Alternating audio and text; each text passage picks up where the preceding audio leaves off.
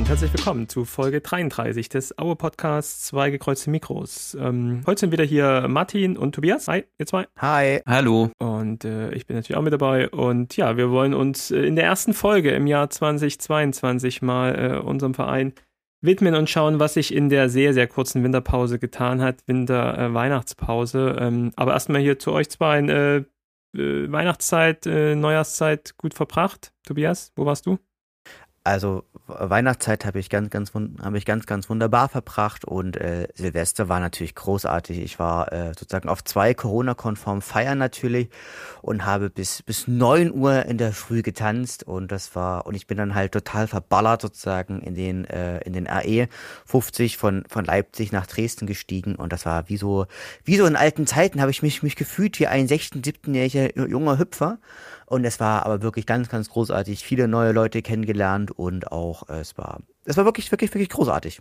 Kann ich, kann ich nicht anders sagen. Und es, so wie früher. Und es ist ja auch allgemein jetzt für mich so ein ganz, ganz super wichtiges Jahr, habe ich mir überlegt. Also, also steht ja gegebenenfalls äh, auch der Umzug nach Leipzig steht an, die Approbationsprüfung steht an. Also privat und auch beruflich stehen natürlich ganz, ganz viele äh, wichtige Punkte einfach auch an. Na Mensch. Und äh, Martin hat äh, im Westen Weihnachten gefeiert zwischen den erzgebirgischen Räuchermänneln von deiner Mutter, oder? Ganz genau. Und ich habe natürlich auch den neuen Martin Menne mitgenommen und äh, es ist eine Dauerleihgabe. Mm, nee, leider nicht eingeweiht, aber meine Mutter hat sich auf jeden Fall sehr gefreut, ihn noch zur großen äh, Gruppe zuzustellen. Jetzt haben wir ja zwei Fensterbänke mit Aue-Utensilien voll. Und äh, meinst du, das steht auch die ganze Zeit da oder nur, wenn du kommst? Auf jeden Fall. Mir werden davon ja auch Bilder geschickt. Okay. Sehr schön. Ja, dann äh, kann man doch etwas äh, optimistisch mit der Erfahrung aus der Weihnachtszeit, Silvesterzeit ins neue Jahr gehen. Äh, nach vier Niederlagen für unseren Verein im letzten äh, Jahr ähm, steht uns, glaube ich, eine sehr, sehr schwere Rückrunde bevor, ähm, auf die sich aktuell die Mannschaft vorbereitet mit Testspielen, auch mit äh, Neuzugängen ähm, und natürlich auch jetzt schon äh, mit dem Blick auf die, auf die ersten Spiele, was ja jetzt auch schon in äh, einer Woche, nämlich am Samstag losgeht, äh, hier in Hamburg gegen den Tabellenführer Sankt Pauli, kommen wir ja gleich noch dazu, dann kommt Schalke schon ins Erzgebirge, also der Start ist natürlich hammerhart, aber es hilft ja alles nichts, wir brauchen Punkte und ähm, ja, Marc Hensel hat es ja auch schon beschrieben mit einer sehr intensiven Vorbereitung, ich glaube sehr viel Wert wurde hier auch drauf gelegt auf Konditionen, also es war glaube ich auch ein sehr anstrengendes, äh, anstrengende Vorbereitung, sind ja auch extra nicht weggefahren, sondern sind im Erzgebirge geblieben und haben sich mit, ähm, oder haben ihre Leistungen jetzt unter der Woche schon zweimal getestet, einmal mit dem Testspielsieg in Halle ähm, und jetzt auch gegen Dresden. Und ich glaube, das Spiel gegen Dresden, ähm, das hast du dir angetan, Tobias. Äh, kannst du was dazu sagen? Ja, also ich habe es mir, ich hatte ja nebenbei noch Online-Seminar und ich habe es mir sozusagen ähm, auf einen, ähm, auf, mit einem Ohr, mir sozusagen unter einem Auge habe ich es mir angesehen und ich muss sagen, es war äh, katastrophal. Das kann man nicht anders sagen, also die Tore, ganz in den ersten beiden Toren ist, ist einfach die Abwehr einfach überrannt worden mit einem, mit einem klugen Steckpass, ist da, ist da, da äh, Borello einfach durch. Ähm, man muss halt sagen, die Spieler sind überhaupt nicht in die äh, Zweikämpfe gekommen, es war, und ich muss da sagen, die Mannschaft ist einfach auch in sich äh, zerfallen. Und man hat ja auch danach Marc Hensel gesehen und ich glaube, man muss jetzt nicht irgendwie ein besonderes Menschenverständnis haben, um zu sehen, dass der Mann einfach fertig mit, mit sich und der Welt war. Also das sah aus, also ich will, ich will jetzt, nicht, will jetzt nichts reinlegen, als, als, als, als es stünde kurz vorm Weinen und ich muss sagen, ganz zu Recht. Also der war wirklich psychisch und mental richtig angefasst, weil er das, was er da gesehen hat, war einfach schlicht eine Katastrophe. Und es mögen jetzt wieder einige kommen und sagen, äh, ich male jetzt hier wieder den Teufel an die Wand, aber das Spiel ist eine absolute Katastrophe auf allen Ebenen gewesen. Da sind keine, keine vier, vier, fünf Pässe angekommen.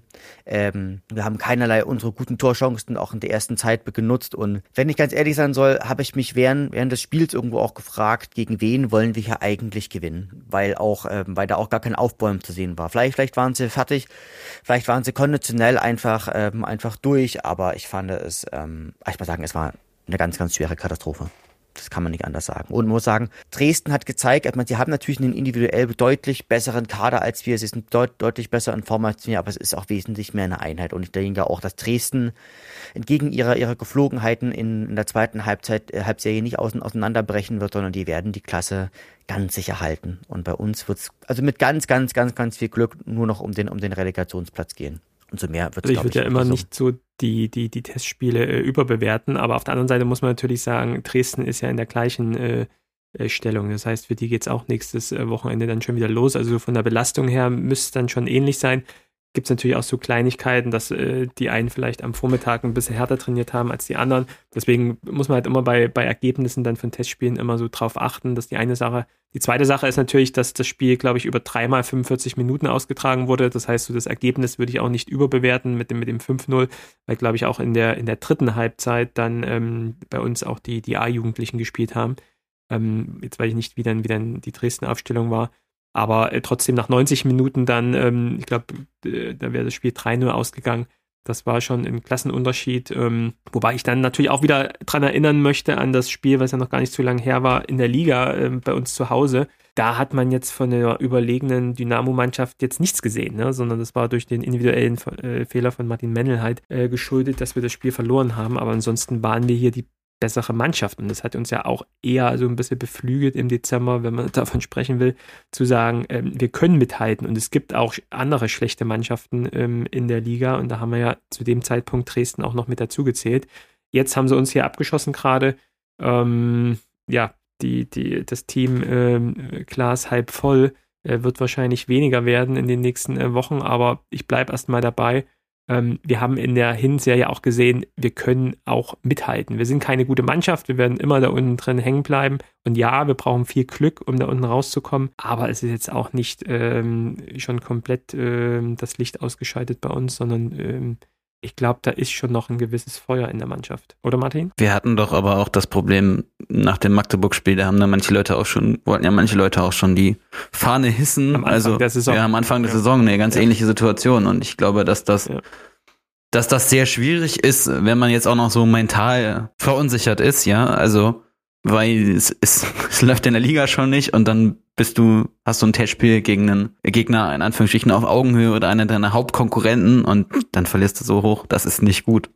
Ja, aber klar, natürlich, wenn man jetzt auf die nächsten zwei Spiele guckt, ne, wenn man jetzt gegen Schalke oder gegen, gegen Sankt Pauli nur einen Punkt holt, dann ist man, glaube ich, auch wieder stabilisiert. Also durch Punkte kann man sich auch stabilisieren und es ist ja auch nach wie vor nicht so, dass es unmöglich ist, die Klasse zu halten. Man muss jetzt einfach nur, man muss dann einfach sehr, sehr viele Spiele gewinnen, äh, ja, wo, wo man aber, wo man dann sonst auch, ja, auch rechnerisch schon in Probleme kommt. Ne? Man steht ja dann auch gegen Sandhausen oder so komplett dann unter Druck. Ja, also dann würde ich auch mal sagen, für uns schnell abhaken, aber auch für die Mannschaft. Ich glaube gerade, äh, wie du es gesagt hast, Martin, diese, dieses Mentale spielt hier, glaube ich, auch mit. Also so ein bisschen fühle ich mich jetzt äh, so wie in der Phase und ich glaube auch die Mannschaft ähm, nach der, nach der Niederlagenserie am Anfang der Saison, ähm, wo man eben gemerkt hat, dass die Mannschaft extremst verunsichert ist und dann ist natürlich so ein Testspiel, was man äh, mit fünf null verliert, irgendwie jetzt nichts Positives, was man dann irgendwie äh, gut mit ins nächste Spiel nehmen kann. Also so ein Erfolgserlebnis ist halt enorm wichtig. Ich glaube, das haben wir auch in der, in der Hinserie ein paar Mal gesagt. Ähm, gut, wir werden dann nochmal gleich aufs, aufs Sankt Pauli-Spiel zu sprechen kommen. Da kann man vielleicht auch nochmal so ein paar Punkte herausholen, wo wir denn die Chance sehen, hier in Hamburg doch irgendwie mal mindestens einen Punkt mitzunehmen.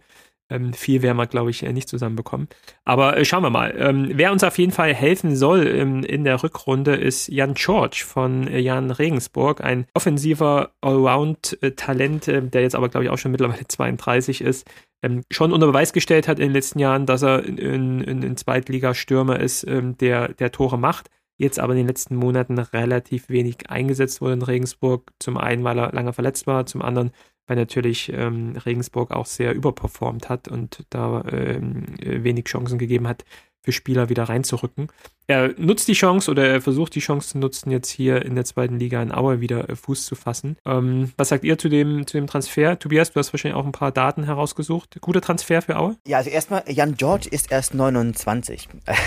Also das heißt, er ist erst neunundzwanzig. Ah, das habe ich verwechselt mit, mit, mit Philipp Hosina, der noch im Gespräch war. Das hatte ich mir vorhin eben noch angeguckt von Dresden. Da war auch noch im Gespräch, der war schon zweiunddreißig, stimmt.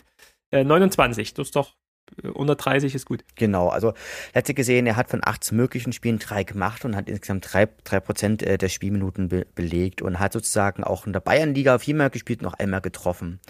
Insgesamt gesehen ist es ein Spieler, der eher so über die Außenbahn kommt. Also ist primär ein Rechtsaußen, kann aber halt auch ein Linksaußen spielen und so soll vermutlich auch Omar Sijarić ähm, ja erstmal vertreten, der äh, unbekannt auf un- un- unbestimmte Zeit äh, ja erkrankt ist. An meiner Stelle übrigens jetzt gute Besserung. Und es ist ein Spiel, Spieler gewesen, der natürlich immer so in fünfundzwanzig Spielen so im Schnitt immer so seine, seine fünf bis sieben Tore gemacht hat und der natürlich in der Saison sechzehn siebzehn maßgeblich einfach auch am Aufstieg von Jahn Regensburg äh, beteiligt war, einfach auch in die zweite Liga mit zehn Toren und neun Vorlagen. Ist, das ist so ein Spieler, der ganz stark äh, über das gute Auge kommt, der über seine, äh, über seine Beschleunigung kommt, über sein, und über, über sein Dribbling kommt und einfach auch eine relativ gute Schusskraft hat. Aktuell ist er aber irgendwie gar nicht fit und das hast du einfach auch gesehen. Also der hat, der trägt schon auch ein, auch ein, auch ein kleines Bäuchlein mit sich rum. Wird, glaube ich, generell jetzt nicht so, nicht so der schlankeste Spieler sein, kann aber Aue mit seiner Physis natürlich einfach auch ungemein helfen. Und insgesamt gesehen ist es ein ähm, okayer Transfer. Guck mal ganz kurz, die letzten Saison hat er halt primär mit, mit dem rechten Fuß getroffen. Es ist ein Stürmer, der primär äh, innerhalb der Box trifft und der mit siebzehn Prozent einfach auch eine recht annehmbare Goal-Conversion-Rate einfach auch hat. Ähm, und der, glaube ich, immer so seine ein, zwei Chancen äh, pro Spiel im Wesentlichen ähm, hat und in aller Regel so circa, also da hat so circa so, so zwei Chancen und davon verpasst er in aller Regel eine, eine große. Und insgesamt er verfügt über ein ganz okayes ähm, Passspiel und hat auch ein ganz okayes ähm, ja, Verständnis. Und ich glaube, er kann uns, ähm, er kann Omar Sijarić, glaube ich, ganz, ganz gut vertreten und ich glaube, es ist auch eine der besten Optionen, die wir aktuell halt einfach auch bekommen können für das Geld und für die sportliche Situation, in der wir uns einfach auch befinden. Eine Meinung zu äh, Jan, äh, Martin? Ich finde, das ist eigentlich ein sehr Sehr guter Transfer, so was die Statistiken angeht, er trifft in jedem fünften Zweitligaspiel, was ja schon eigentlich für so einen, für einen Wintertransfer echt eine gute Person ist. Er kann rechts außen und links außen spielen und Mittelstürmer, spielt natürlich meistens rechts außen, aber tendenziell auch variabel nach vorne und ja, also ich denke, das ist schon halt eher jemand, den man wieder auf dem Zweitliganiveau bekommt. Also wer hat denn gedacht, dass äh, Pascal Köpke, ähm, als er nach Aue kam, so durchstarten wird. Also der war ja auch komplett ähm, nicht in Form, als er aus, aus äh, Karlsruhe.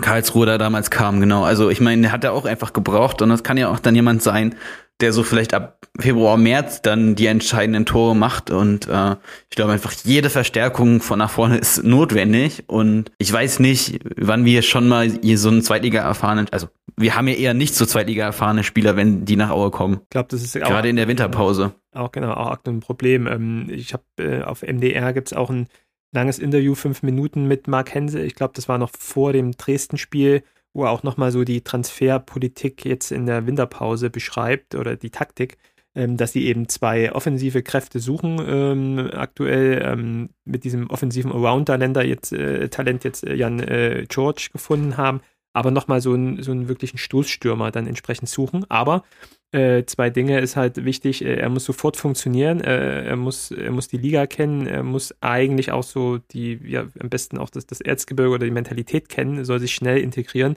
weil er halt schnell seine Leistung bringen soll und das halt für einen Stürmer, dass er schnell Tore schießen muss. Und das ist halt äh, aktuell schwer, weil wohl ähm, die ganze Liga oder auch die erste Liga hinter Stürmern hinterher ist. Das heißt, der Markt sehr, sehr ausgesucht ist. Und ähm, Marc, finde ich, ähm, also guckt euch das ähm, Interview auf jeden Fall mal an. Ich oder wir verlinken es dann danach noch. Auch wirklich so offen damit umgeht, ähm, mit welchen Problemen halt Aue als Verein kämpft, um äh, erfahrene Spieler zu holen, die eben jetzt auch nicht mehr diese, dieses Ideal haben, äh, Aue als Sprungbrett zu nutzen, sondern die halt schon eher so ein späteres Semester haben oder sind und ähm, entsprechendes Geld verdienen wollen, verdienen müssen, weil sie eben auch am Ende ihrer Karriere sind. Und ähm, natürlich jetzt auch schwer tun äh, mit so einer Aussicht, äh, es könnte auch im nächsten Jahr in der dritten Liga weitergehen. Ähm, das ist wohl ein Problem, wo Aue aktuell einige Absagen bekommen hat von Stürmern, wo man gesagt hatte, das Profil passt. Ähm, ist halt ärgerlich, aber ähm, ist dann eben so. Ich glaube, also die Taktik kann ich nachvollziehen. Ich glaube, ich würde jetzt nicht auf, auf junge Spieler setzen, gerade in den Positionen her.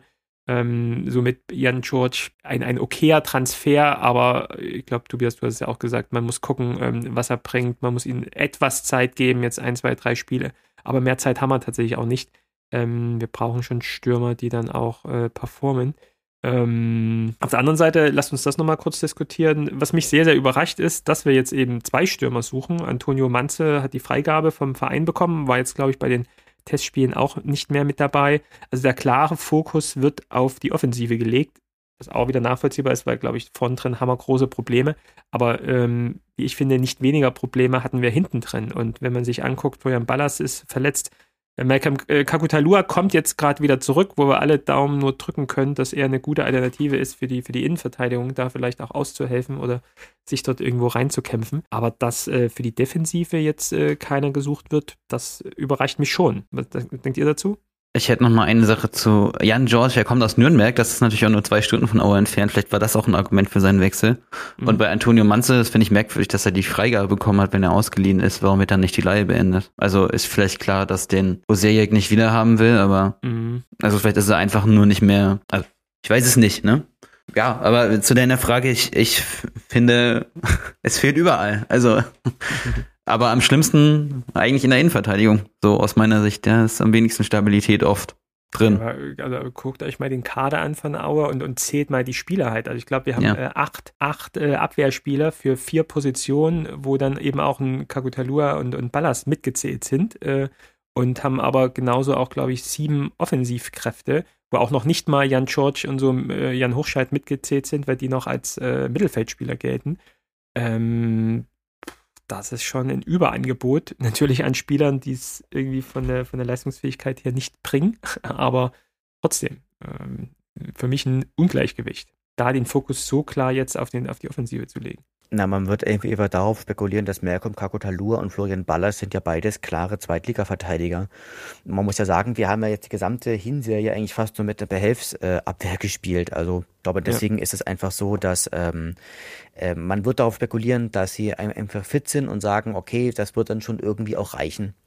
So, dass, da halt, dass wir halt, dass halt auch für die Innenverteidigerposition einfach auch Leute spielen, die einfach auch Innenverteidiger sind und nicht irgendwie Außenverteidiger. Mhm. Na, das muss man natürlich irgendwie so sagen. Also, dass man, ja, im Grunde muss man sagen, ich, ich, ich pack's mal in ein sprachliches Bild. Aue ist einfach gerade nur irgendein zusammengeflicktes Schiff und man hofft irgendwie noch schnell in irgendeinen Hafen zu kommen. Ich weiß, es ist heute alles furchtbar düster, was ich sage, aber so, so, so empfinde ich einfach gerade. So ein bisschen so, wie auch gerade das, das Wetter hier in Dresden ist. Passt ja zu deinem Namen, hahaha. Ha, ha, ha. aber es, aber es, es, es, es zeigt halt für mich, dass man eine Taktik verfolgt, äh, wir schießen vorn ein Tor mehr, als wir hinten kriegen. Und das finde ich halt schwierig mit der, mit der aktuellen Kadersituation. Ja, wenn man so die Offensive so aufpumpt ähm, und man ja gesehen hat, wie viele Tore wir in den letzten Spielen geschossen haben und wie viele Tore wir bekommen haben, auf jeden Fall auch.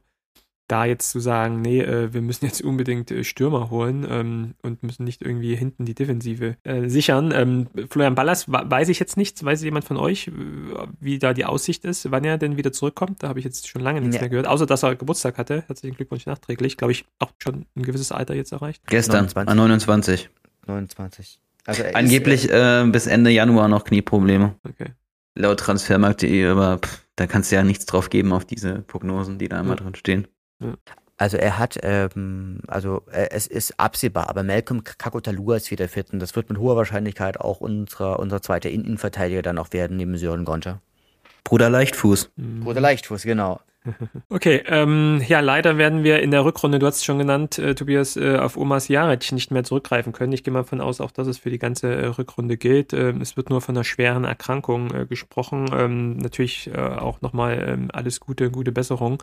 Ähm, trotzdem natürlich auch, ähm, auch ja vollkommen in Ordnung, dass da keine Details herauskommen, aber das klingt nicht gut. Oder, oder habt, mehr, habt ihr mehr Informationen? Ähm, also es ist ja scheinbar auch keine Verletzung, dass er irgendwie umgeknickt, Kreuzbandriss oder so, weil man dann ja ganz offen auch darüber hätte sprechen können und auch sagen können, Verletzung, sondern es wird nur von einer ominösen, schweren Erkrankung berichtet. Ähm, das sieht äh, oder klingt nicht gut. Nein, also ich denke, grundsätzlich gesehen, also mein, der Junge ist neunzehn, ähm, grundlegend zeigt das aber auch, dass Krankheit uns alle irgendwie treffen kann, dass uns, auch wenn man neunzehn ist oder wie wir irgendwie so mit Mitte dreißig, äh, dass das kann, das kann irgendwie jeden treffen und das zeigt letztlich gesehen ja auch, dass ja eigentlich Fußball ja eigentlich auch bloß eine Nebenbeschäftigung ist und eigentlich auch bloß und dass man, ich finde, man muss immer gut gucken, dass man im Leben einfach auch den Fokus auch auf die wichtigen Dinge irgendwie halt auch lenkt, also Dinge, die einem auch, auch persönlich wichtig, wichtig sind und ich glaube auch, dass solche schweren Krankheitsfälle, ich meine letztlich gesehen, das kann alles sein, ich hoffe, es ist keine Erkrankung, die potenziell nicht nicht nicht mit dem Leben vereinbar ist, das hoffe ich natürlich nicht, aber es kann auch, kann ich wieder jetzt auch nicht auch nicht spekulieren, aber ich denke, man muss einfach ein Stück weit immer jeden Tag immer so drauf leben und so irgendwie drauf achten, dass man am Ende des Tages in den Spiegel schauen kann und sagen, jo, ich habe irgendwie alles erreicht, was ich erreichen wollte. Klingt klingt wie so ein Neujahrsvorsatz in diesen Zeiten jetzt aktuell so, aber ist ja ist ja richtig. Ich habe dazu noch eine eine andere äh ja, jetzt keine Anekdote, aber ich kenne ähm, die Familie von Olaf Bodden. Ich weiß nicht, ob er noch Olaf Bodden kennt. War ja auch Fußballprofi bei achtzehnhundertsechzig mhm. München und der konnte ja auch einfach, äh, ja, so ab dem Ende der dreißiger, seiner dreißiger Jahre einfach gar nicht mehr spielen, weil er ja schwer an pfeiferschem Drüsenfieber erkrankt ist. Und das ist, glaube ich, einfach echt ähm, sehr äh, schlimm. Also natürlich, dass man seinen Beruf nicht mehr ausüben kann, aber auch, wenn es einen dann auch im, in anderen Teilen der seines ähm, seines Lebens an, äh, einschränkt. Und ja, ich denke schon, dass es dann auch so, also wenn das, wenn das so unbestimmt ist, wie das beschrieben wird, ja, dann hat man ja keine, keine Sache, die jetzt wieder weggeht, sondern eher sowas, was dann auch mittelfristig wahrscheinlich auf dem Karriereende hinauslaufen wird.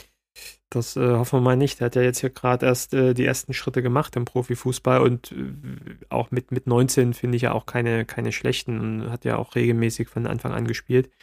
Also nochmal, alle Daumen sind gedrückt, ähm, dass er schnell wieder auf die äh, Beine kommt, gesund wird und dann auch natürlich irgendwann mal wieder auf dem Fußballplatz steht. Ist sogar schon zwanzig äh, geworden, im November noch. Ähm, wir hatten noch einen anderen Testspieler ähm, aus Jamaika, Michael Seaton, ähm, aus von den Sch- Sportfreunden Schwarz-Weiß-Reten, glaube ich. Ist das äh, Regionalliga Nord, glaube ich, oder? Du bist doch äh, da aktiv, Martin. Ähm, ich glaube fünfundzwanzig. Wie, wie heißt der Verein? Schwarz-Weiß-Reten oder Reden, glaube ich. Ja, die sind in der Nord, äh, das ist in, in Niedersachsen. Ja. Und ich glaube fünfundzwanzig hat mal bei Viktoria Köln gespielt und da wird er wahrscheinlich in den Fokus von ähm, aber Dotschew gekommen sein, beziehungsweise vielleicht hat er ihn auch nach Köln geholt. Soll da aber auch äh, ganz gut eingeschlagen sein in der dritten Liga, aber hat dann wohl auch mit, mit Verletzungen zu kämpfen gehabt und ist dann jetzt in der Regionalliga Nord angekommen. Wie gesagt, fünfundzwanzig, wahrscheinlich so diese Position Stoßstürmer ähm, mit, glaube ich, vierzehn Spielen, sieben Tore jetzt aktuell Regionalliga, aber für mich tatsächlich so von den Daten her nichts, was man jetzt in die engere Wahl ziehen müsste, was uns wirklich nennenswert in, in, dem, in den in den Regionen des Sturms irgendwie weiterbringen würde. Oder seht ihr das anders? Hat immerhin mal ein paar Spiele in der M L S gemacht.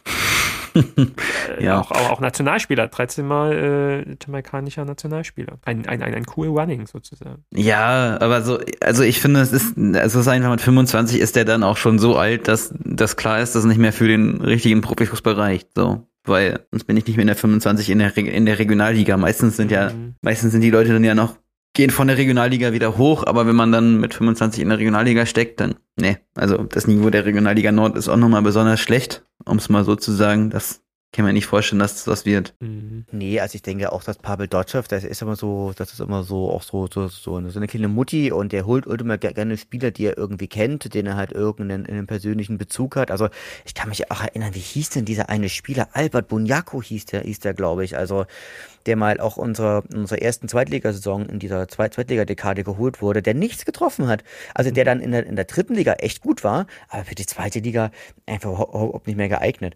Und ähm, das ist, das wird eher, wird eher, eher so ein Transfer sein vom, ähm, vom, vom Kollegen. Bunjaku ja. ist jetzt übrigens bei Fortuna, nee, bei Viktoria Köln auch rausgeschmissen worden diese Woche. Mhm. Echt? Wieso das? Das weiß ich nicht, aber ich habe das nur mitbekommen. Äh, ehemaliger Bundesliga-Profi, äh, ähm, rausgeschwungen, also freigestellt sogar. Okay. Ja, und der ist ja auch schon jetzt achtunddreißig, aber der war ja auch bei uns gefühlt schon. ich ich wollte gerade sagen. Also fünfunddreißig. Ich, wie alt musst du jetzt aktuell sein? Hat aber trotzdem noch in der, in der dritten Liga für Viktoria ja einige Tore gemacht, dann auch noch regelmäßig. Ich glaube, äh, Simon Handler, oder? Spielt auch in Vikt- bei Viktoria Köln. Ich glaube, die haben immer zusammengespielt hier. Simon Handler spielt da auch, genau. Ja. Ich glaube auch, ne? Genau. Okay, also ähm, ja, die Wundertüte bleibt weiterhin offen. Ähm, wir warten noch auf einen zweiten Neuzugang, wahrscheinlich ja wohl ein Stürmer. Ähm, Zeit ist begrenzt. Äh, vielleicht spielt man auch taktisch damit etwas, aber ähm, ja, am Samstag geht es schon wieder weiter mit der Rückrunde. Ähm, mal gucken, ob noch jemand kommt. Aktuell haben wir bisher nur einen Neuzugang. Und ja, das erste Spiel wird dann am Samstag sein, hier beim Tabellenführer, ich hatte es gesagt, ähm, beim F C Sankt Pauli am Millerntor. Leider sind keine Zuschauer hier äh, zugelassen, sonst wäre es ja auch eine gute Möglichkeit, hier mal wieder zum Fußball zu gehen. Ähm, ja, Erster gegen, gegen Vorletzter, ähm, die ja, Schießbude der Nation mit uns äh, gegen die offensivstarke Kraft von Sankt Pauli. Tobias, was hast du herausgearbeitet? Ähm, wie ist Sankt Pauli zu knacken? Wo sind ihre Vorteile und wo sind ihre äh, Probleme, ihre Problemstellung? Also ich möchte, ich möchte das mal so sagen, äh, wir fahren heute auf Sankt Pauli auf eine, in eine absolute Festung. Also es ist natürlich so zu sagen, dass Sankt Pauli lange Zeit so der Lieblingsgegner von Aue war, aktuell in, in den letzten Spielen leider nicht. Und ich muss sagen, ihre, ihre Saison ist eigentlich fast nur ein einzelner, ein einzelner Siegesmarsch, um es immer ganz polemisch zu sagen. Also von acht Heimspielen haben sie acht gewonnen und haben vierundzwanzig zu fünf Tore geschossen. Ähm, Ich will, will mal so sagen, sie sind ausgesprochen heimstark mit einem durchschnittlichen Punkterat von drei. Und äh, sie haben natürlich einfach auch, äh, ja, sie haben natürlich mit, mit, mit Guido Burgstaller natürlich auch einen überragenden Stürmer für die, für die zweite Liga. Und haben natürlich auch mit Daniel Kofi Kieré und natürlich mit zehn Vorlagen und Leart Paqarada mit fünf Vorlagen. Paqarada werde ich auch gleich noch vorstellen, einfach auch, ähm, ja, einfach auch super, super Vorlagengeber. Also das muss man ganz, ganz klar sagen. Und ich muss sagen, auswärts sind sie schlagbar, denn ihre Niederlagen, die sie bekommen haben, haben sie nur auswärts bekommen, nämlich drei zu eins gegen Paderborn, eins zu null gegen Hannover, vier zu null gegen Darmstadt und vier zu null gegen, äh, den drei zu null gegen Holstein Kiel. Und muss halt sagen, sie ähm, generieren zu Hause unglaublich viele Torchancen und lassen im Gegenzug ähm, einfach nur sehr wenig, wenig Torchancen zu. Ähm, die treffen in aller Regel zu Hause mindestens, also im Durchschnitt dreimal und ähm, ihnen gelang es nur fünfzig Prozent der Fälle sozusagen einfach auch ähm, ja ohne, ohne Gegentor zu bleiben. Und ähm, sie haben einfach eine wahnsinnig hohe Goal-Conversion-Rate von sechzehn Prozent. Ähm, ich schau mal ganz kurz. Ähm, genau, beziehungsweise mal ganz kurz, also die, die, die Shots, die Shots-Conversion-Rate ist sozusagen bei Aue bei fünf Prozent so in, in, in Relation gesehen. Also sie haben einfach, die sind einfach wahnsinnig offen, offensiv stark und insbesondere sie spielen ja ganz viel auch mit einer, mit einer vier drei, einer vier drei eins zwei.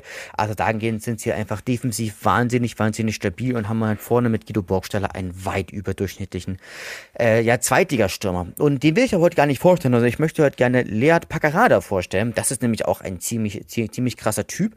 Also, der, ein, dem ist einfach sehr gelingt. Also, der ist einfach komplett auch auf der äh, linken Seite zu Hause. Der kommt aus dem Kosovo und ähm, hat zwar nur, nur, nur zwei Tore geschossen, ähm, aber schon fünf Assists gegeben und er macht pro Spiel in aller Regel so circa drei drei wichtige, wichtige Key-Passes und ähm, hat immer, verfügt über eine sehr hohe ja, Passrate, selbst, selbst in, in der gegnerischen Hälfte und ist aber auch darüber hinaus noch ein relativ starker, starker Zweikämpfer und er profitiert dabei ganz stark von seinen richtig starken Flanken, von seiner hohen Freistoßpräzision, einfach auch von seiner sehr hohen Grund- und Unschnelligkeit und dadurch kann er natürlich einfach auch Schwächen, einfach auch im defensiven Zweikampf, zumindest in, in der zweiten Liga, sehr gut, ähm, ja, wie soll ich das auch sagen, kompensieren. Also alles im allem muss ich sagen, äh, wenn wir auf Sankt Pauli einen, ähm, ja, einen Punkt holen, wäre das ein mittleres Wunder und ich rechne eher mit einer drei zu null Niederlage. Okay. Bist du optimistischer, Martin? Ja, voll cool, dass du Leart Paqarada ausgestellt hast. Das, ähm, das, hat ja, das hat ja Sandhausen damals echt richtig wehgetan, dass er gegangen ist. Ja, ich weiß nicht, ich finde das sehr schwierig, sich so, so schon damit abzufinden, äh, dass man ein Spiel schon verloren hat, bevor man da gespielt hat. Also natürlich ist es historisch einer der Lieblingsgegner von, von Aue einfach und man hat wahrscheinlich in den letzten zehn Jahren nirgendwo häufiger Punkte geholt. Und ich denke schon, dass man sich mit viel Glück irgendwie einen Punkt äh, ermauern kann oder wie auch immer, ja. Und dabei es bringt uns doch einfach jetzt mental nichts, uns darauf einzustellen, äh, ach, heute gibt's die nächste Klatsche, dann brauche ich mir das auch gar nicht mehr anschauen, das Spiel. So, deshalb sage ich eins zu eins. Wir haben ja in der, in der Hinrunde ja auch ein null null war das, glaube ich, ja, zu Hause äh, geholt. Genau, ähm, das war stark, gegen, ja. Gegen äh, Sankt Pauli, wo wir ja auch, ähm, ja auch noch ganz, also war natürlich noch unklar ähm, als Standortbestimmung, äh, was dieser, dieser Punkt bringt. Äh, Im Endeffekt jetzt nach, ähm, glaube ich, achtzehn Spieltagen sieht man ja auch einen Punkt zu Hause gegen Tabellenersten, die sonst auch auswärts relativ viel gewinnen. Ähm, war schon gut. Ähm, sagen wir mal, ich bin da etwas zwiespältig. Ich kann die, den Pessimismus von Tobias nachvollziehen, äh, dass ich aktuell wenig Chancen sehe, wie dieses Spiel irgendwie gewinnen werden äh, könnte oder, oder einen Punkt geholt werden könnte. Gerade von der tatsächlich ganz unterschiedlichen ähm, Leistungsdichte bei beiden Mannschaften.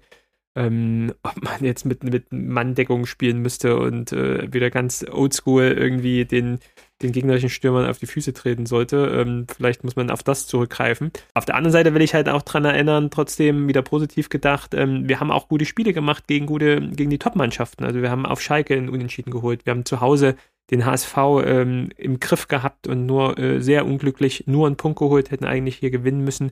Also im Zweifel, das ist jetzt wirklich äh, tief herausgeholt, aber vielleicht ist es eine Chance auch davon, jetzt in so einer Underdog-Position jetzt zum Tabellenführer zu fahren, der vielleicht auch ein bisschen überheblich dann an die Sache rangeht und mit, mit Glück und Verstand und, und einer guten äh, taktischen Einstellung hinten äh, wir die Null halten und vielleicht doch irgendwie mal durch die dann doch auch schnellen Offensivkräfte, die wir haben, äh, uns irgendwas gelingen kann. Also äh, ich glaube, es ist, äh, es ist jetzt nicht eine Niederlage, wo wir einfach hinfahren und uns die abholen. Äh, es spricht viel dafür, aber trotzdem sehe ich auch schon Chancen, dass wir da noch was holen können. Ich glaube, alles andere wäre auch schon sehr, sehr kritisch, wenn man nicht irgendwie diesen Mini-Optimismus noch irgendwo hätte. Sonst braucht man gar nicht mehr, die Spiele anzugucken. Das Hinspiel war noch total, ja, Erfolgs äh, total vielversprechend eigentlich. So, ja. Da war ich auch mit meinen Eltern übrigens. Ja. Bei dem Sankt Pauli-Spiel? Genau, ja, da waren sie zu Gast. Und okay. Ja, es ist, es ist halt schon krass, was aus Sankt Pauli geworden ist. Von, ich glaube, letztes Jahr zu, zu dem Zeitpunkt, kurz vor Weihnachten, waren sie irgendwie mit sieben Punkten irgendwie am Tabellenende und holen dann in der Rückrunde Punkt für Punkt, dass sie nichts mehr mit dem Abstieg zu tun haben. Und jetzt in der Hinserie der neuen äh, Saison ähm, holen sie auch einen Sieg nach dem anderen und stehen ja vollkommen zu Recht auch in dieser sehr schwierigen Zweitliga-Saison äh, ganz oben top. Ähm, aber äh, Martin, auch wir beide hatten eine der schönsten Abende schon am Millerntor. Ähm, vielleicht wird das ja wieder was. Da, da kommt nochmal der Sankt Pauli-Fan in dir durch. Man kann es nicht verleugnen. Ja. Okay. Ähm, Gladbach gewinnt ja auch immer bei den Bayern, ne? Das war immer mal nochmal. So äh, sieht's aus. Eine Analogie ziehen. Schau dir mal an, wie schlecht die in der Tabelle so, stehen so, in der genau. Bundesliga. So, das ist Fußball. Und ähm, gut, ähm, Tobias tippt auf Sankt Pauli, unentschieden. Also wenn ich jetzt nee. in dem Tippspiel tippen müsste, würde ich auch tatsächlich auf, auf Sankt Pauli tippen. Ich glaube, äh, sonst wäre es schon auch Wahnsinn. Die Hoffnung ist natürlich immer mit, dass wir irgendwie einen Punkt uns äh, ermauern. Deswegen ist das so mal mein Tipp. Mal gucken. Ähm, es wird nicht leichter, dann ähm, kommt nämlich schon die Woche drauf äh, Schalke null vier zu uns ins äh, Erzgebirge. Nach dem Testspiel zur Saison äh, oder zur Stadioneröffnung zwanzig achtzehn war es, glaube ich, zwanzig neunzehn, zwanzig achtzehn. Ähm, ja, zum ersten Mal jetzt zu einem zu einem echten ähm, ja, Ligaspiel. Ähm, Hinspiel auch eins zu eins, kann ich mich auch noch dran erinnern, irgendwie ähm, Hertel dann irgendwie kurz vor Schluss noch den Ausgleich gemacht, auch überraschend, dass wir da mit dem Punkt nach Hause fahren. Ähm, was ist denn da von Schalke zu erwarten, Tobias? Also Schalke ist äh, eine ganz schön ambivalente Mannschaft. Erst einmal sagen, das Spiel findet am zweiundzwanzigster erster zweitausendzweiundzwanzig statt und das wäre um und es startet um äh, zwanzig Uhr dreißig und das wäre natürlich ein hammergeiles Spiel gewesen und äh, richtig schön mit, mit Bierchen und Bratwurst oder Nudelpfanne, aber das ist ja die Saison leider gar, gar nicht so. Das drückt ein bisschen auch auf meine, meine Fußballerstimmung und muss sagen, ähm, dass Schalke relativ schwach gestartet ist, sich mittlerweile aber äh, sich in der Spitzengruppe ganz gut etabliert hat. Die sind heimwärts etwa genauso stark, wie sie auswärts sind. Also heim haben sie neun Spiele gewonnen, fünf Siege, ein Remis, äh, drei Niederlagen äh, zu dreiundzwanzig zu vierzehn Toren und auswärts haben sie auch neun Spiele zu vier Siege, zwei Remis und drei Niederlagen und dort schießen sie aber bedeutend weniger Toren, also plus und plus elf. Und sie haben natürlich mit Simon, Simon Terodde und Marius Bülter einfach auch ein gehobenes Zweitliga-Format vorne drin stehen und äh, haben aber auch noch einen anderen sehr krassen Spieler, nämlich Thomas Ouwejan, zu dem werde ich ja auch gleich, gleich noch was sagen. Und insgesamt gesehen haben sie, ähm, haben sie einfach, es ist ein bisschen so, so eine Achterbahnfahrt. Gegen Regensburg haben sie vier zu eins verloren, gegen Rostock haben sie verloren, haben aber auch, haben aber auch Sandhausen fünf zu zwei weggeschossen, haben Ingolstadt drei zu null weggeschossen, haben Düsseldorf drei zu eins weggeschossen. Also es ist schon ähm, ganz gut, was sie, eine ganz gute Saison und ich denke, sie werden auch bis zum Ende noch um den Aufstieg spielen. Es ist so, dass sie ähm, Was, was ihre große Schwäche ist, dass sie ähm, gerade auswärts gegen sich relativ viele Torchancen zulassen. Nämlich äh, haben dort eine ähm, Expected Goals äh, Against Rate von eins Komma einundfünfzig, was relativ, was relativ weit hinten ist im Ligadurchschnitt. Und ähm, können aber trotzdem auswärts besser verteidigen anscheinend, als, als sie zu Hause verteidigen können. Spannend ist aber auch, dass ähm, sie auch bedeutend treffunsicherer sind in, in, in der Ferne. Dort haben die nämlich bloß eine Shot-Conversion-Rate von sieben Prozent, was enorm wenig ist. Also alles im Allen, Schalke kann man äh, auswärts gut auch in, äh, in Probleme bringen. Sie, ich finde, sie haben einen sehr krassen Spieler, nämlich Thomas Ouwejan. Der kam, ähm, der ist ausgeliehen äh, vom A Z Alkmaar und ähm, der Typ ist einfach, einfach ziemlich krass. Also so einen guten Techniker in der zweiten Liga zu haben, ist wirklich ähm, sehr selten. Also der kann trippeln, der hat, der kann gut lange Pässe spielen, der hat eine aus, ausge, ausgehobene Ballkontrolle, der kann, äh, der ist einfach auch stabil in seinen Leistungen und kann einfach auch wunderbar auch, auch, auch das Spiel machen und hat darüber hinaus einfach noch einen sehr passablen Schuss.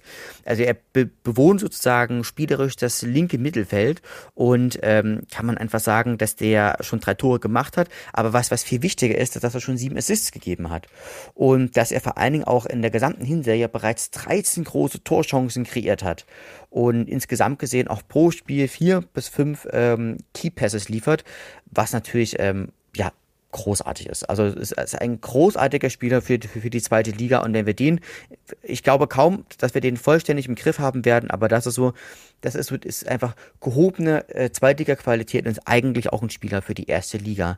Alles in allem glaube ich aber, ähm, dass wir uns hier gefangen haben werden und dass wir Schalke in Probleme bringen werden und hier zumindest uns einen Punkt ermauern werden. Optimistisch, Martin? Ja, Schalke. Das, äh, mein erstes Fußballspiel war gegen Schalke übrigens, ähm, was ich gesehen habe. Meins übrigens auch, mein ähm, erstes Bundesligaspiel. Ja, ich, ich weiß es nicht. Also ich finde, Schalke hat sich ein bisschen gefangen. Also Schalke war am Anfang der Saison richtig, richtig schlecht. Also ich fand auch gegen Aue, wie kann man so spielen? Also da so so wenig Druck auf so einen Gegner zu machen, finde ich echt, ähm, die hatten echt keinen guten Saisonstart. Die sind tendenziell besser geworden, aber die haben auch schon sechsmal verloren. Ne? Sech, sechsmal aus achtzehn Spielen äh, ist einfach schon auch ein Brett, wenn du aufsteigen willst. Und naja, sie sind, äh, du sagst, sie sind in der Spitzengruppe, aber eigentlich sind sie auch nur am Relegationsplatz dran, weil Sankt Pauli hat sechs Punkte mehr, äh, Darmstadt schon fünf Punkte mehr, also sind eigentlich nur auf einem Niveau mit dem H S V und äh, auf dem H S V, auf dem einem Niveau mit dem H S V sind insgesamt eins, zwei, drei, vier, fünf, sechs andere Teams. Also es wird extrem schwierig für Schalke überhaupt ähm, auch nochmal in den obersten Aufstiegskampf zu kommen. Ja, und ich, ja, also ich finde es schade, dass wir nicht hin können, aber ich habe da nicht viel Hoffnung. Also ich habe sogar bei dem Spiel, glaube ich, weniger Hoffnung als gegen Sankt Pauli. So, dass wir da was holen. Ist aber auch nur ein Bauchgefühl. An welchem äh, Wochentag ist das? Ähm, Samstagabend ist das. Samstagabend. Das, das ist das erste Topspiel dann auch. Ah, okay, sehr gut. Ähm, ja, schade echt, ne, da hinzufahren. Schönes Schachduell. Ähm, das wäre ja zu hundert Prozent ausverkauft, obwohl es auch im Fernsehen übertragen. Ähm, Im Free-T V ähm, sogar. Ähm, genau. Also Free-T V, wow. Das ist echt schon echt schade, dass wir das äh, nicht erleben können, aber hoffen wir mal, dass wir es dann im nächsten Jahr dann auch nachholen können oder in den nächsten Jahren. Ähm, ja, also ich bin da auch wieder, also Heimspiele finde ich immer ein bisschen optimistischer als Auswärtsspiele. Ähm, ich könnte mir schon gut vorstellen, dass wir da auch gegen den Gegner spielen, der, der, der, der mitspielen will, was vielleicht uns dann auch wieder behagt, weil wir dann einfach ähm, besser mit, mit dem Spielsystem zurechtkommen. Ich könnte mir vorstellen, dass wir da eine Überraschung, dass uns eine Überraschung gelingt. Aber Überraschung sagt es ja auch schon, normalerweise verlierst du auch dieses Spiel und dann hast du eben äh, gegen Sankt Pauli und Schalke keine Punkte geholt. Aber so, so ein Restrisiko-Optimismus ist dann ja trotzdem halt immer noch bei mir drin, dass man, ähm, wie oft hatten wir so in Testspielen, dass wir alles verloren haben und dann, und dann ging es trotzdem dann wieder in der, in der Runde, wenn es um Punkte geht, dass sie sich gefangen haben und dann irgendwas den Schalter umgelegt hat und es funktioniert. Da hoffe ich, ähm, tatsächlich drauf. Äh, ansonsten geht relativ schnell hier der, ähm, ja, geht's dann äh, weiter runter. Ähm, auf der anderen Seite, es kommt dann, glaube ich, das Spiel in Sandhausen, was ja so spielerisch dann nochmal das, das, das, äh, punktetechnisch das sehr, sehr viel wichtiger ist. Wobei es gibt in jedem Spiel drei Punkte zu holen und dann sollte man auch eben keine Spiele abschenken, sondern versuchen, in jedem Spiel irgendwie Punkte zu holen. Naja, aber sehr, sehr schwere Spiele, Sankt Pauli, Schalke. Vielen Dank, Tobias, für die, für die Daten, die du wieder zusammengetragen hast. Schauen wir mal. Ich würde noch gerne eine Anekdote zu diesem ähm, Eröffnungsspiel erzählen. Ne? Da war noch Clemens Tönnies im Stadion und hat auch eine Ansprache gehalten, hat irgendwie gesagt, ja, das war ein guter Tag für Aue, dass äh, Tedesco zu euch kam und das war auch ein guter Tag für Schalke, dass er jetzt zu uns gewechselt ist. Mhm. Und das war, das war eigentlich ganz witzig. Und ich war auch bei diesem Eröffnungsspiel mit einem ähm, Schalke-Freund, den ich an der Stelle mal grüßen würde, äh, weil er uns noch gerne mal hört. Viele Grüße an Ike. Und wir waren auch bei dem äh, Spiel auf Schalke, äh, ja, in der Hinrunde. Ja. Das war ja zu meinem Geburtstag und das war auch, glaube ich, echt cool, dass wir da ja, ja einen Punkt geholt haben. Ne? Das, das holt man wahrscheinlich nicht häufig in seinem Leben. Aber das ist ja auch dann der, der gute Übergang. Wir sind jetzt schon ähm, ja, relativ durch mit unseren Themen. Helge der Woche, ähm, ähm, er hat was, ähm, du hast, glaube ich, was vorbereitet, Martin, zu Helge Leonhard äh, und einem Posting zu dem neuen äh, Coach von R B Leipzig, nämlich Domenico Tedesco. Äh, bevor du das sagst, ähm, habt ihr irgendwie äh, ein Problem damit, dass er Trainer in Leipzig wird? Oder was, was sagt er zu der Personalie? Ich find's mega gut, mhm. weil Domenico Tedesco ist eines der Talente im deutschen Fußball und er hatte auf Schalke, glaube ich, echt keinen glücklichen Abgang. Und ja klar, es, ich meine, ich verstehe auch immer die Kritik, die an seinem Spiel so kommt. Das ist halt limitiert. Er setzt halt sehr stark auf die Dreierkette, auch wenn es nicht immer passt. Aber ich wünsche ihm da alles Gute. Und ähm, ja, ich kann dann auch diese Häme nicht, äh, nicht verstehen, auch wenn es dann R B Leipzig ist. Also ich habe mit R B Leipzig, was habe ich damit zu tun? Also ich finde dieses Konstrukt generell kritisierenswürdig, aber es ist, es ist halt trotzdem Domenico einer, der, also dem auch einfach viel zu verdanken hat. Ja. So. Also ich finde halt auch, für mich hat er so einen enormen Kredit aus den paar Monaten, bei der, wo er bei uns war, wo er auch mit seiner Art irgendwie sehr überzeugt hat und hat natürlich auch die Punkte geholt, die uns gerettet haben, dass er tatsächlich ja sozusagen machen kann, was er will, oder andererseits ich für alle seine Dienststellungen ihm super die Daumen drücke, dass er einfach ein, ein noch erfolgreicherer äh, Trainer wird und man dann irgendwann sagen kann, ja, diese ganze steile internationale Karriere begann irgendwann mal durch ein Aushilfsengagement im, im kleinen Erzgebirge bei uns nämlich. Deswegen ähm, äh, drücke ich ihm alle Daumen, dass er da erfolgreich ist. Ähm, Wenn es nicht so klappt, ist es auf der anderen Seite halt äh, gut für uns, dass R B Leipzig irgendwie keine Punkte holt. Aber ähm, das kann man, glaube ich, kann man, kann man positiv sehen. Was hat denn Helge äh, zu, zu der Personalie gesagt, äh, Martin? Ich krieg's nicht mehr ganz hin. Ja, er hat, er hat den Artikel, einen Artikel aus der freien Presse äh, sozusagen gepostet, äh, wo drüber steht, viel Erfolg, Dome. Und äh, der Artikel hat die Überschrift, ein Stück Wismut-D N A bei R B Leipzig. Und ähm, da mal Zitate von Helge Leonhard aus dem Text. Er ist der richtige Mann für R B. Sagt etwa Helge Leonhard, Präsident des F C Erzgebirge Aue. Beide verbindet eine Männerfreundschaft, so wie es auch Leonhard ausdrückt. Er hat äh, bei seinen ver- vergangenen Stationen viel gelernt und durchgemacht. Er hat dazugelernt und ist reifer geworden. Seine Feuertaufe hat er in Aue bestanden, meint Helge Leonhard. Und am Ende wird auch nochmal Clemens Fandrich zitiert. Er sagt, äh, man hat sich nicht aus den Augen äh, verloren. Und ich denke äh, sehr, sehr positiv an die Zeit zurück. Er hat uns damals vor dem Abstieg gerettet, das muss man so sagen. Er hat uns echt super neuen Input äh, gegeben. Das ist, was Clemens Fandrich dazu gesagt hat. Und äh, ich bin das Ganze, auf das Ganze gestoßen, weil ich ähm, mal durch den LinkedIn-Account von Helge Leonhard geschaut habe. Der ist sehr interessant, weil äh, Helge Leonhard hat äh, eine interessante Melange aus Automobilmarken und Fußballverbänden, die er da folgt. Also interagiert da sehr viel mit Beiträgen von Automobil-C E Os, zum Beispiel dem C E O von Lamborghini, aber auch sehr viel, äh, er liked sehr viele Beiträge vom saudi-arabischen Fußballverband und ich weiß nicht, was eure Meinung dazu ist, also wird es bald eine Kooperation mit Saudi-Arabien geben? Braucht aber einen Investor. das, das könnte man jetzt einfach mal böse, einfach mal... Kommt, kommt der saudische Scheich bald genau. äh, ins Erzgebirge? Genau. Wird Corona dafür genutzt, dass wir einen Investor jetzt bekommen, weil sonst alle Lichter ausgehen? Fragezeichen. Glaube ich ja nicht. Also glaube ich, das glaube ich tatsächlich nicht, dass, dass das dahinter steckt. Aber äh, interessant ist es auf jeden Fall. Und er sucht anscheinend auch Kontakte nach Dubai. Also interagiert da mit Immobilienhaien aus Dubai. Sehr gut. Ähm, ich könnte mir tatsächlich auch bei dieser R B-Geschichte nochmal jetzt zurück ähm, auch ganz gut vorstellen, dass das uns als Verein was bringen könnte, wenn man eben dort auf einer sehr verantwortlichen Position jemanden hat, der uns ähm, gut gesonnen ist und ähm, die und die Kontakte sind ja auch da, das heißt so im, im Nachwuchsbereich oder auch in, in, in, in, in Mannschaftsteilen, die eben nicht den Anschluss an die ersten, keine Ahnung, fünfzehn Spieler schaffen, dass natürlich so ein Sprungbrett über die zweite Liga da auch immer noch was ist und auch die, die, die Nähe natürlich auch möglich ist, äh, zu sagen, ob ich jetzt in, in, in Leipzig wohne oder in, in, in Chemnitz, äh, um in Aue zu spielen. Das ist dann eigentlich äh, irrelevant. Also da könnte ich mir auch so gut, sogar gut vorstellen, dass diese Personalie in Leipzig gut für uns ist, weil wir da irgendwie noch unsere Connections ausnutzen können. Aber dazu habe ich zwei Sachen. Erstmal, die Kooperation mit Spartak Moskau hat ja schon nicht geklappt. Oder habt ihr da irgendwas von mitbekommen? Also nee, gar nichts. Ja, ja, eben. Und so, da dachten wir dann immer so, ja, was ist eigentlich mit Spartak Moskau? Also was macht Helge Leonhard in Moskau? Ich meine, weiß es nicht. Und was ich bei R B Leipzig an diesem System halt extrem kritisch finde, dass sie aus dem Nachwuchs in Sachsen alles abziehen und teilweise auch noch viel weiter und ja. super viele Spieler einfach verheizen. Also die Jugendmannschaften, die haben riesen äh, Auffrischungsraten, wie die das ja immer nennen. Also da, da werden teilweise die halben Kader ausgetauscht und mhm. da äh, klar, die A-Jugendlichen sind interessant für Aue, aber du musst doch einfach mal sehen, was R B Leipzig vorher mit Jugendlichen irgendwie macht. Also wie viel die Leute einfach verheizen. Das finde ich einfach auch kritikwürdig. Und klar ist es Fußballbusiness, aber die Nachwuchsarbeit von R B Leipzig ist dann noch, ist dann noch mal eine andere Kategorie von äh, Leuten irgendwie falsche Versprechungen machen. Ja. Also eigentlich war aber nichts damit zu tun. Weißt du, eigentlich, ja, eigentlich also, am liebsten hätten wir wahrscheinlich nur elf Spiele aus dem Erzgebirge, so, ja.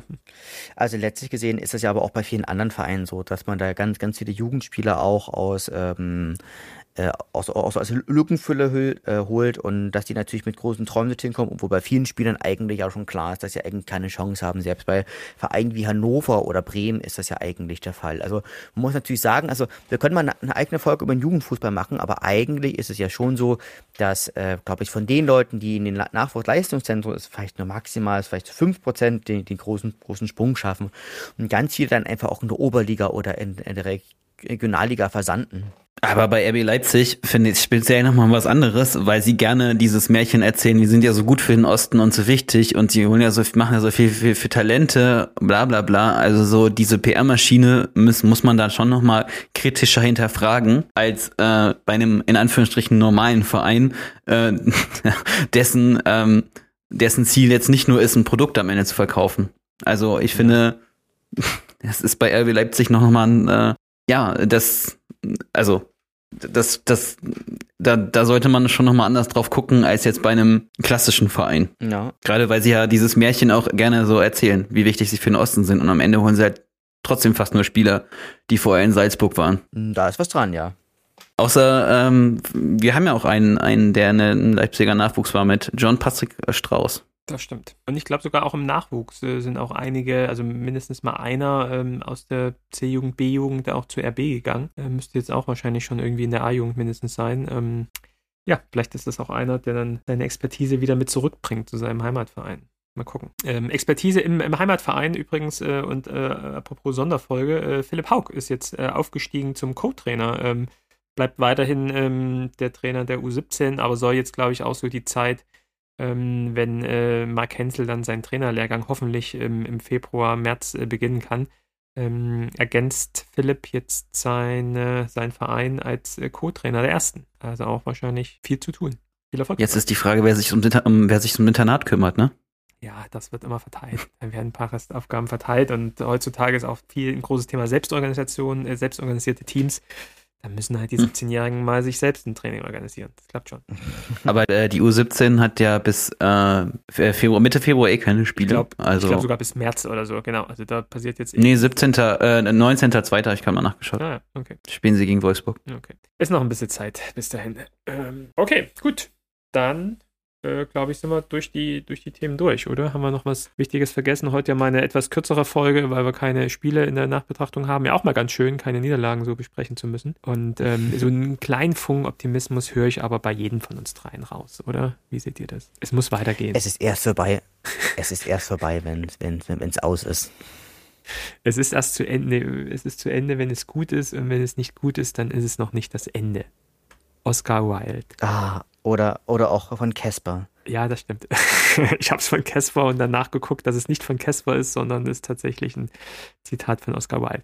Egal, äh, etwas äh, intellektuellen Schwachsinn noch am Ende. Ähm, in diesem Sinne, äh, wir hoffen auf zwei gute Spiele, auf äh, vielleicht den einen oder anderen Punkt, den wir uns äh, dann doch ermauern und dann hören wir uns zur nächsten Folge mit der Betrachtung des Spiels dann sehr, sehr wichtig gegen Sandhausen.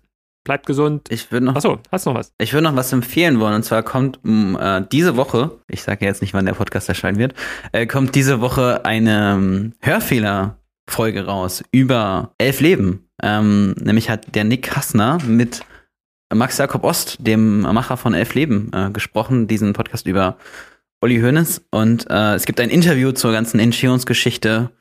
Und als kleiner Spoiler, es ist auch eine Frage von mir drin. Also hört rein. Empfehlt auch den Hörfehler weiter. Und wenn ihr es noch nicht gemacht habt, hört euch elf Leben an. Dauert ein Stück, aber äh, ist sehr zu empfehlen. Genau. Es, es gab auch, als kleine Anekdote noch dazu, es gab auch eine kleine Diskussion, oder als kleiner Spoiler, es gab eine kleine Diskussion in äh, diesem Gespräch, über welches Leben man denn noch einen Podcast machen könnte. Und da finde ich sehr schade, dass niemand auf Helge Leonhard gekommen ist. Das machen wir ja dann noch, wenn wir uns mal so ein bisschen gesettelt haben. Elf Leben, die Welt des Helge Leonhards, oder was? Elf, äh, ähm, elf Autos, die, die Welt des Helge Leonhards. Elf Mütter. Elf Mütter. Okay, äh, ich glaube, es reicht äh, für heute. Äh, bleibt gesund nochmal, viele Grüße und bis bald. Macht's gut. Ciao. Ciao.